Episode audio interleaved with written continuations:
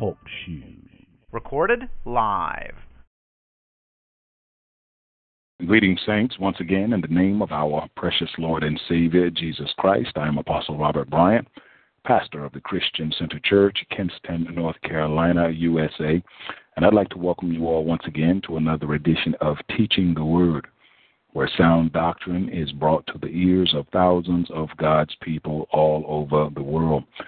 We bring you all greetings from the great country of Ghana, city Accra, where Jesus Christ is Lord and besides him there is none other. We thank God for each of you. We pray the Lord is blessing you very well wherever this broadcast is finding you. And I just want to encourage someone under the sound of my voice and let you to know that if you are hearing me, you are blessed.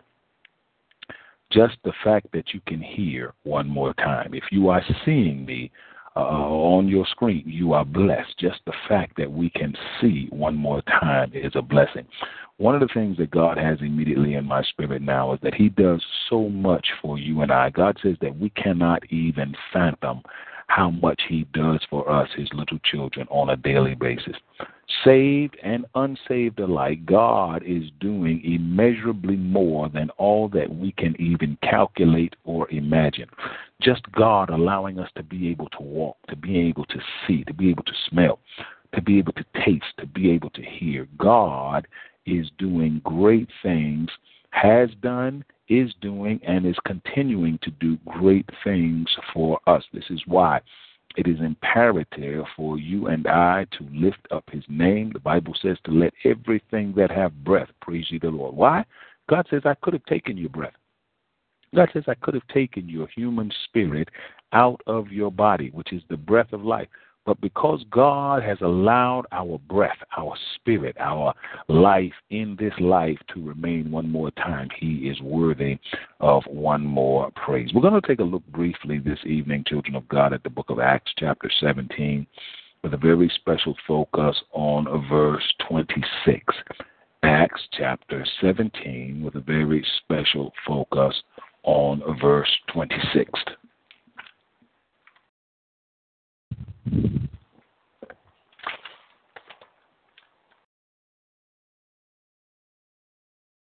From the New International Version, our scripture will read as follows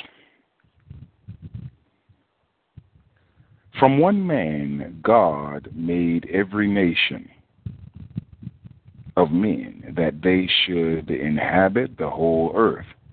And God determined the times set for them and the exact places where they should live.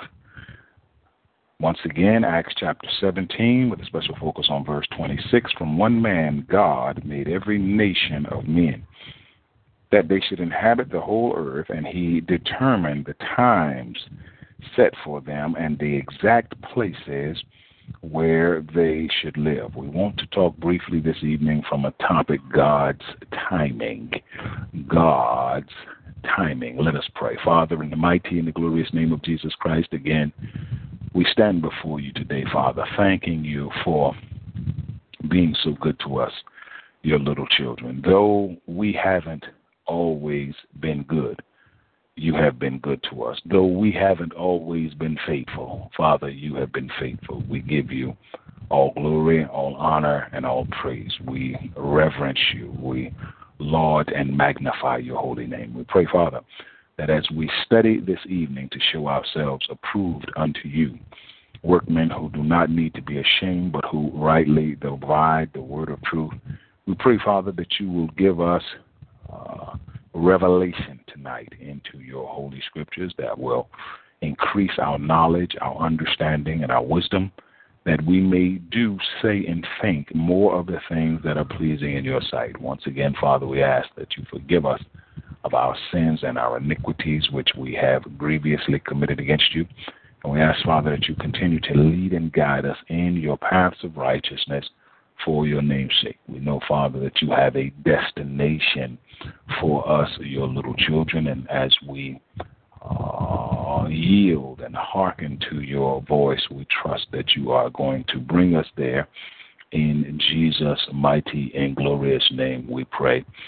Amen and amen. God's timing. Bless the name of the Lord Jesus. We look here, children of God, at Acts chapter 17, verses 16 on down through about 34. And we see the Apostle Paul in Athens. Paul was waiting for uh, some of the brothers, some of the saints, and, and while he was waiting, he decided to go into the Areopagus. Now, one thing that God immediately has in my spirit is that we can do great things with waiting time. Just just keep that in mind. We can do great things with waiting time. Now, some of us, while we were waiting, while we are waiting for others, we sit idly, or we do uh, trivial things, or we do things that don't amount to much of anything. Uh, but the Apostle Paul used his waiting time as he was waiting for some of the brothers he used this time to go into the Areopagus and to help someone whose doctrine had been perverted, whose doctrine was twisted, he helped to straighten them out. I want to encourage you under the sound of my voice. While you are waiting, you can do great things. While you are waiting, you can proclaim the eternal glo- eternal gospel. While you are waiting, you can sow words of wisdom, knowledge, and understanding into the lives of someone. While we are waiting, we can do great things. The Apostle Paul went into the Areopagus. We're going to take off at verse 22, and Bible says that Paul stood up in the meeting at the Areopagus and said, Men of Athens, I can see that in every way you are very religious. Now, we want to deal with this a little bit here because in, in Athens they even had an altar with an unknown god. The, the, the, the, these Athenians, they were uh, very religious, but the problem was they didn't know the true and living God. Now, you say, Apostle, why is that dangerous? That's dangerous because religion without relationship is deadly religion without relationship is what the Pharisees had. Religion without the relationship is what the Sadducees had. Not only do you and I want to have religion, because the Bible says that pure and undefiled religion is this. To, to look after orphans and, and widows in their infirmity and to keep oneself unspotted from the world. But we the most important part of our religion is our relationship. Uh-huh, uh-huh. Relationship is what God desires most out of us as his prize creation. God wants our relationship with him to be intact relationship. And this is what Paul wanted to do. He wanted to introduce the Athenians who were worshiping an unknown God, who were serving an unknown God, and he wanted to introduce them true to the true and living God. And that is what my prayer is for every one of you under the sound of my voice, that, that you will, as if you don't know the true and living God, if you don't know Jesus Christ in the pardon of your sins, for there is no other name under heaven or earth by which men can be saved than at the name of Jesus Christ, my prayer is that you will know him and that he will know you. Paul stood up and he commended the Athenians for being very religious. But then he came back and he said in verse 23 For I have walked around and looked carefully at your objects of worship. I even found an altar with this inscription to an unknown God. Now you worship as now, what you worship as something unknown, I am going to proclaim to you. You say, Apostle, why is this a portion of Scripture important? What is this that Paul is doing that is important to us some 2,000 years later? Well, it is important to us, children of God, because it is our responsibility to introduce the world to a God that they really don't know. The world has been serving the God of money. The world has been serving the God of lust, the God of power, the God of sex, the God of, of, of, of sin, the God of is the, the, the Father, uh, the God of this age, which is Satan. But it's our responsibility, children of God, to introduce the world to the true and living God. Paul said, What I'm going to do, he said, You've been worshiping an unknown God. Now, what you worship as something unknown, Paul says, I'm going to proclaim to you. Paul says, I'm going to preach to you. You say, Apostle, why is that important? I encourage you in your waiting time, while you are waiting at the dentist or waiting at the doctor's office or waiting at the, the, the division of motor vehicles, preach to somebody. Let somebody know that Jesus Christ is Lord, and besides him, there is none other. The Apostle Paul said that the God who made the world and everything in it is the Lord of heaven and earth. Watch this. And does not live in temples built by hands. Praise the living God. One of the first things that we want to let individuals know, because most times, children of God, people that don't know God, they start thinking God is in stuff. They start thinking God live in temples. They start thinking that that God is is in stuff. When people don't know God, they don't understand what God's uh, what God really wants to do. God doesn't want to live in some building that men have made. That's not His express desire. We thank God for buildings. They keep us out of the rain, they keep us out of the snow, they keep us out of the cold. But God says, I don't live in buildings built by human hands. God has a greater temple in mind. You say, Apostle, what are you trying to share with us? Well, the, the, the, the Athenians, the Areopagus was a great and magnificent structure, and they had all kinds of things in there as if their gods were going to live in there and, and tabernacle in there. But Paul said, let me let you know something about the true and living God. He doesn't live, no matter how fancy you make the building, no matter how much money you spend in beautifying it and trying to make it lovely, the true and living God, He's got a better building in mind. And I want to encourage you under the sound of my voice that no matter how much money you spend in that church building, God says, I'm not going to live there. God says, the building that I want to live in is you. Yes, yes, yes. First, First Thessalonians chapter five, verse twenty-three says, "Do you not know? Do you not know?" Uh, um,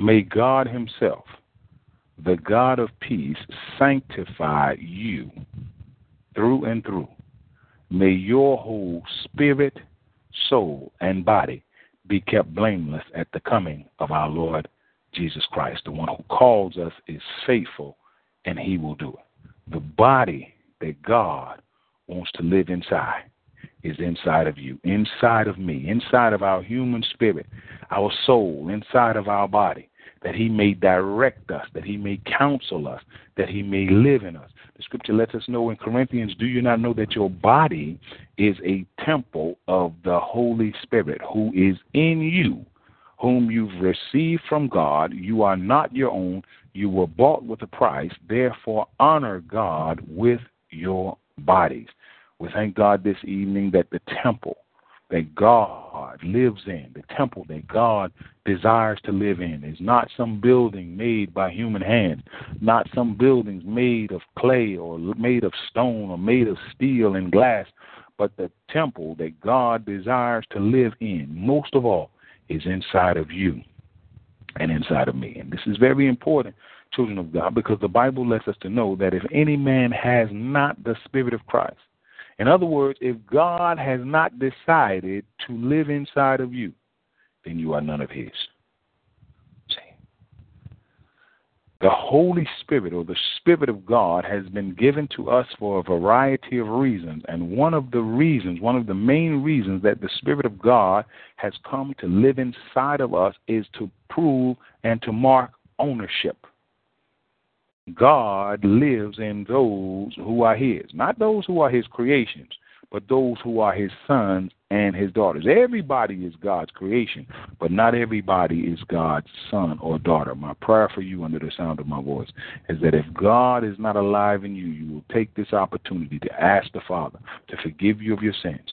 Confess with your mouth and believe in your heart that Jesus Christ is Lord and that God raised him from the dead, that he suffered as a substitute for your sins, ask God to make you into a new creature through your faith in Christ, and God will come in and he will live inside of you. you say, Apostle, does that mean that I will be perfect? No, not not physically but it means that, that, that we will go from darkness into the marvelous light. That means that our sins will be atoned for, meaning that God will forgive us of our sins past, present, and future. He will make us into new creatures and He will bring us into the fullness of our salvation, which is we will be just like Jesus Christ. I encourage you under the sound of my voice. Not that has not been done. That that is one of the that is the most important decision that you will ever make. Paul let the people know that God does not live in temples built by human hands. Watch this, and he's not served by human hands as if he needs anything. Now, does this mean that we don't serve God? No, that's not what that means. It means that God doesn't need us. He doesn't need anything from us. He doesn't need our money. He doesn't need our support. He doesn't need our he doesn't need anything from us. God was in existence, fully in existence, long before we were ever created. And if He decided to destroy us all tonight, He would still be God. And besides Him, there is none other. So let us not confuse God's desire with God's need. Uh-huh. We're going to talk a little bit about that because sometimes, if we are not careful, we as human beings we can confuse our desires with our need. God desires you and I. He doesn't need you and I. God desires that you contribute to the work of the ministry. God doesn't need you to contribute. God desires that you be saved. God doesn't need you and I to be saved. So we want to understand there's a dif- difference between desires and needs. In us as human beings, I might desire a Mercedes S class, but I might just need a, a, a, a, car to get me back and forth to work. So understand that there is a difference between desires and needs.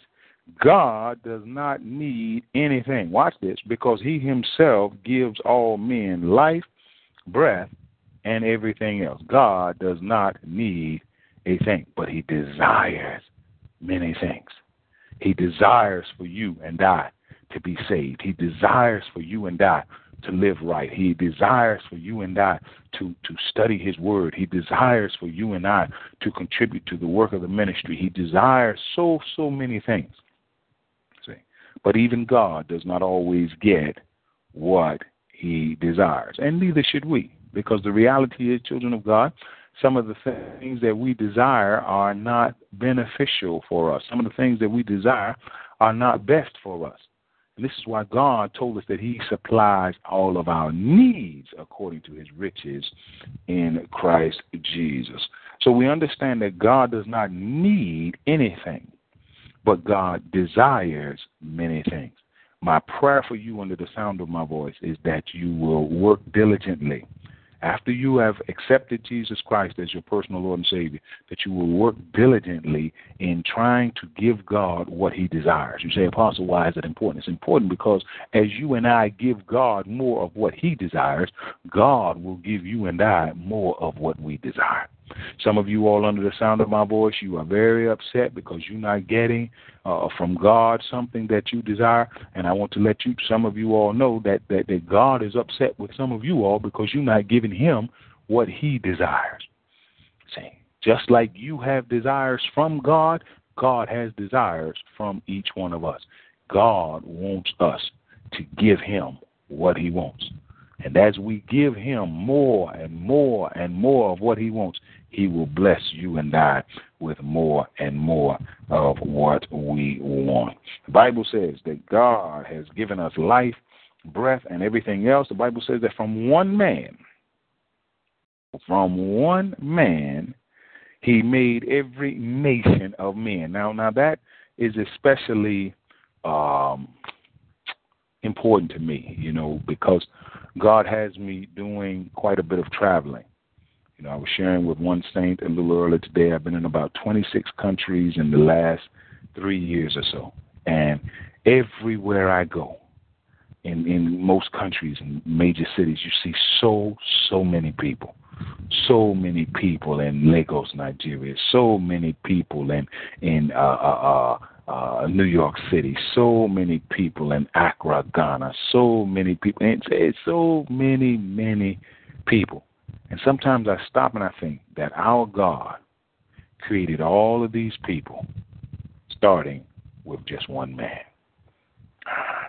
You say, just one man. You say, Apostle, what what is the significance there? I want to let you to know under the sound of my voice that you are important.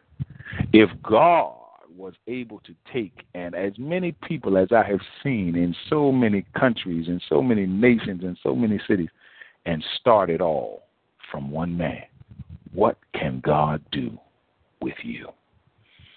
What can God do with me?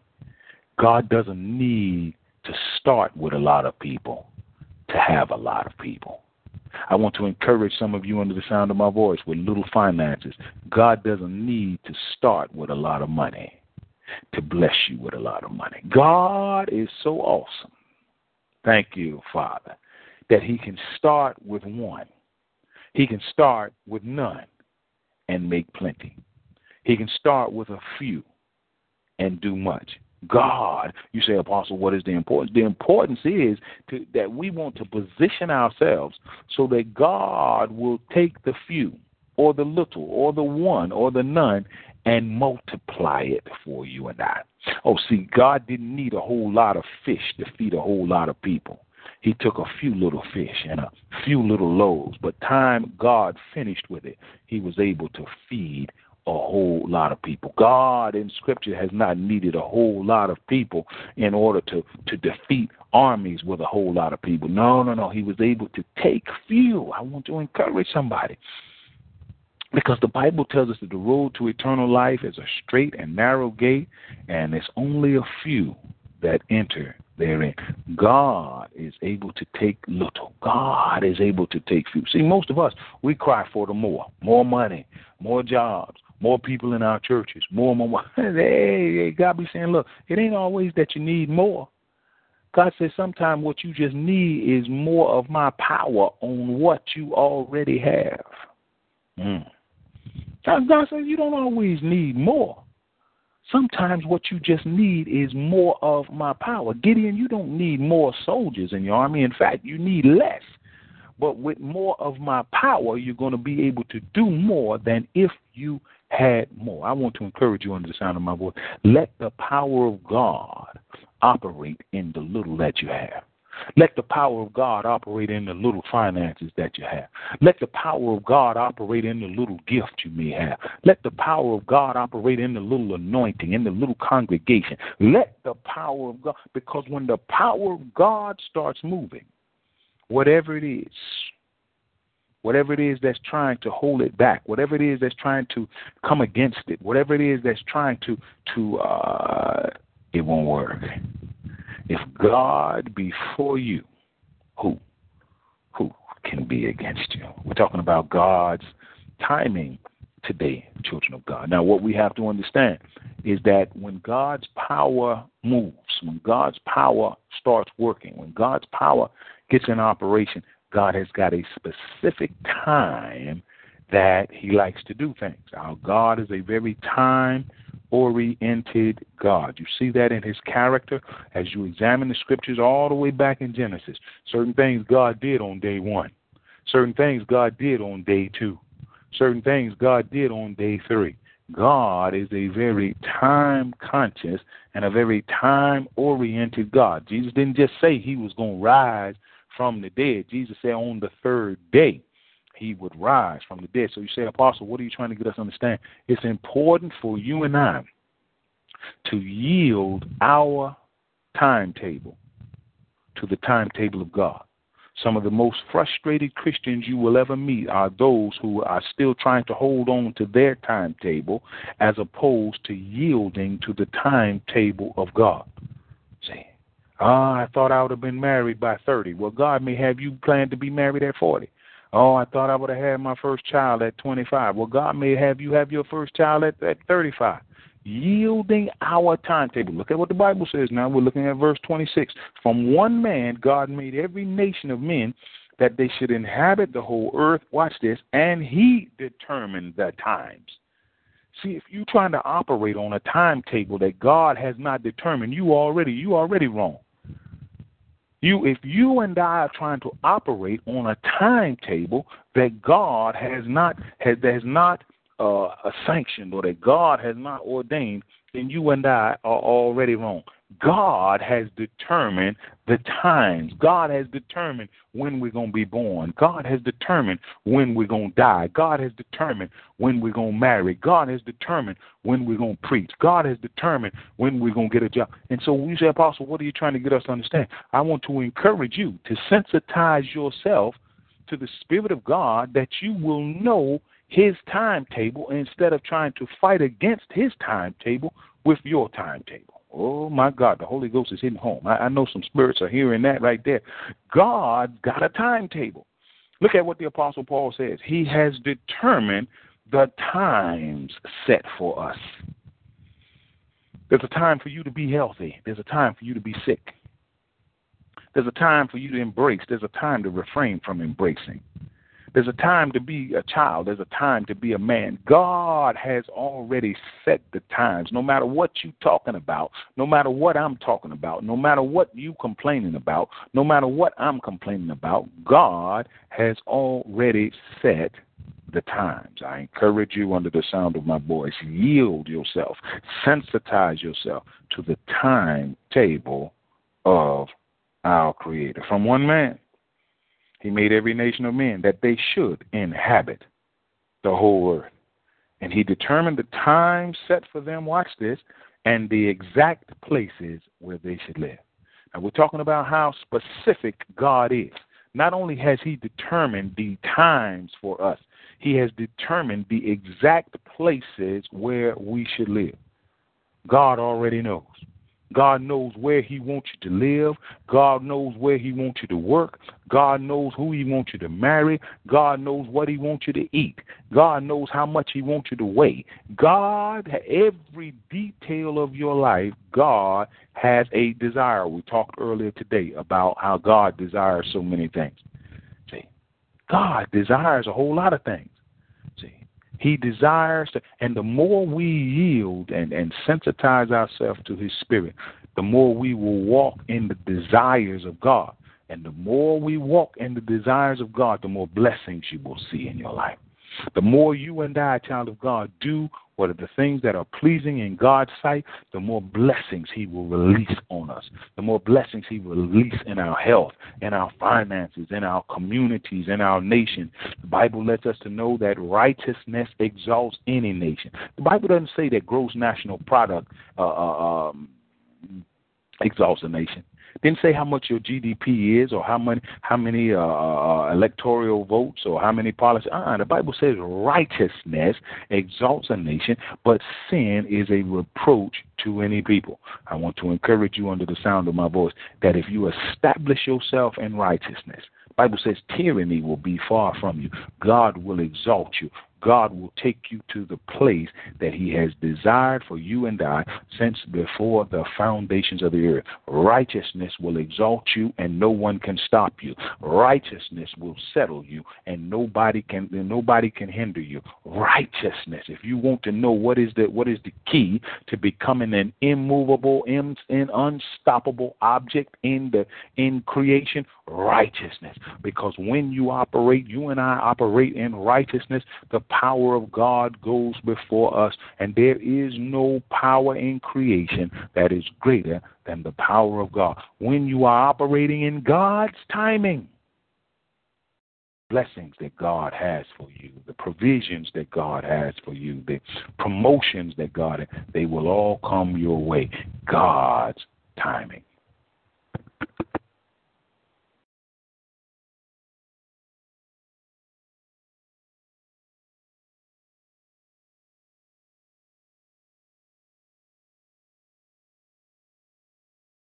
I encourage you, child of God, let us seek after and walk in the timing of God.